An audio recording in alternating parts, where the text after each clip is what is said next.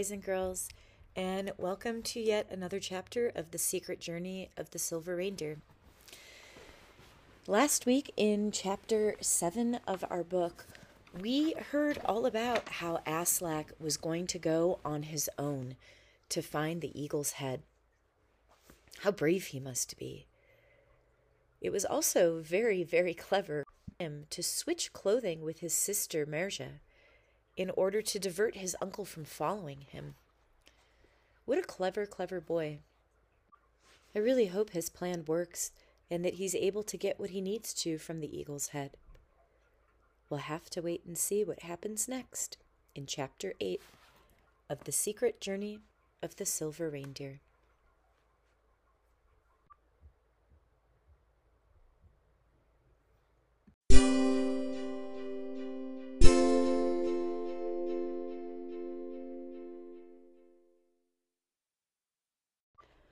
Ashlak made his second day's journey at a steady pace until he reached the snowfield below the peak of the mountain, which was his goal. Under a huge rock, he left his sister's dress and hat and much of his food, for he knew he had a hard climb stretched out above him. He wished for his skis, and he sank deeply into the snow without them. He wished, too, for his eye shades of deer horn scraped thin to soften the glare of the sun on the snow. There were crevasses which he had to leap across or climb around, but at last he had reached the rocky mountain top.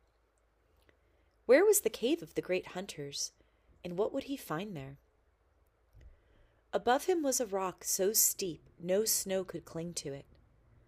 A wind whipped ledge lay under his feet, leading up in a spiral path to a shadowy crevice that stared blackly out of the cliff like the eye of an eagle. Ashlak climbed wearily to the cleft and walked to an arcing cave. Turning from the dazzle of snow and the sun outside, he was suddenly as blind as old Kusima. But when at last he could see in the dimness, he knew it must be the cave of the great hunters. For painted with red brown stain on the stone walls were primitive drawings of reindeer and people. And against the back of the cave, preserved in the eternal cold, which even now needled Ashlak's bones, lay the body of his grandfather. And beyond another and another. Ashlak bowed his head in the presence of his ancestors and felt sorrow in his heart that his own father who knew of this place, was not resting there. For here was the unconquerable pride and wildness and mystery of his race, the Samir, and of his family, the Maga. Ashlak felt that whoever stood humbly there received new courage and strength and faith. Had his uncle reached the cave before him? Ashlak hesitated to disturb his ancestors but on his grandfather's chest lay a small box. Ashlak carried it to the light at the cave mouth and opened it. Inside were good luck stones and wooden charms strung on deer sinews, and a half nugget of gold. He saw also the wide ring of gold which his grandfather had always worn with pride. Ashlak took the ring and half nugget from the box, wrapped them carefully in moss and a cloth he had brought, and put them in a peak of his hat. Then from his hat he took the larger piece of nugget he had found and smashed, and placed it in the box. Promising himself that next summer that he would return the box to his dead grandfather's clasp, he tucked it now inside his tunic.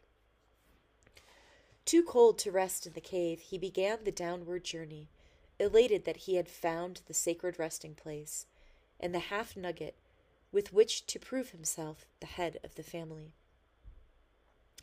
Forgetting all caution, for in all that day's journey the only voice he had heard was the scream of an eagle, Ashlak began a yoik of thankfulness and joy.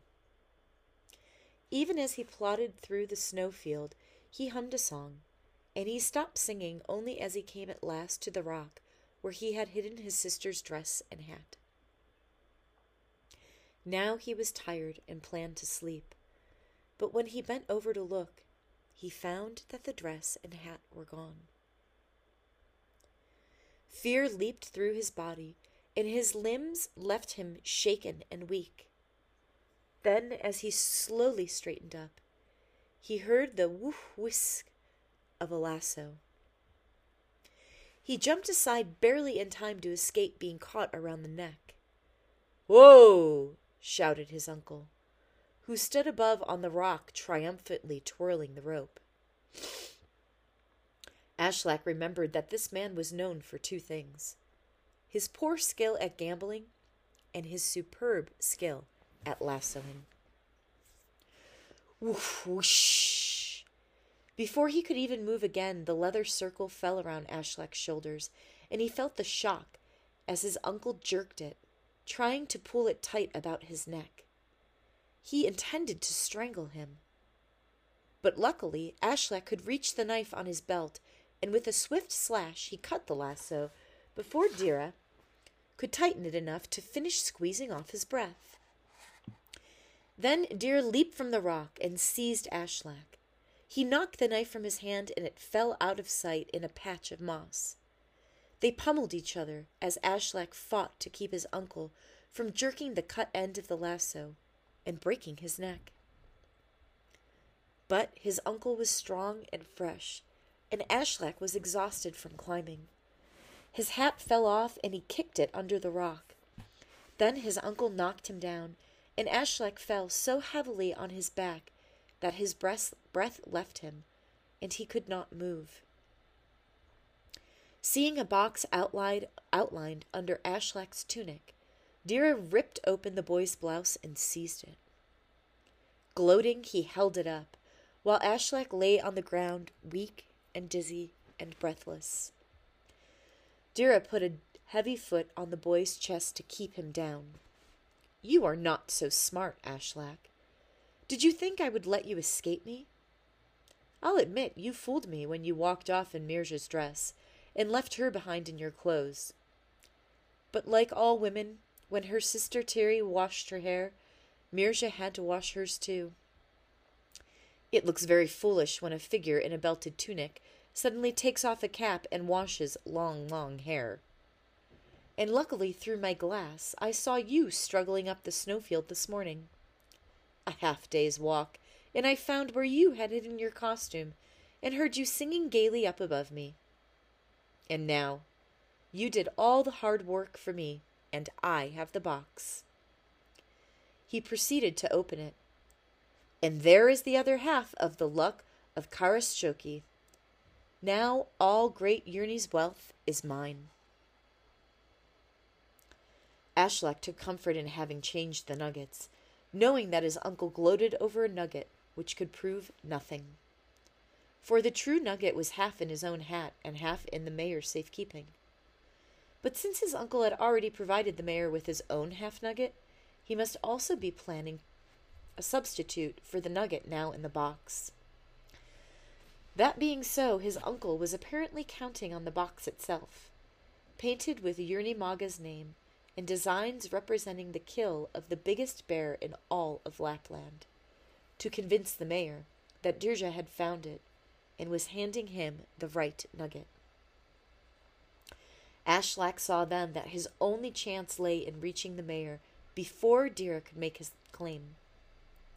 Perhaps his grandfather's ring would be his proof that he was the one who reached the burial place. But Ashlak began to feel that it was the truth and the right of his tale, which must finally convince the mayor.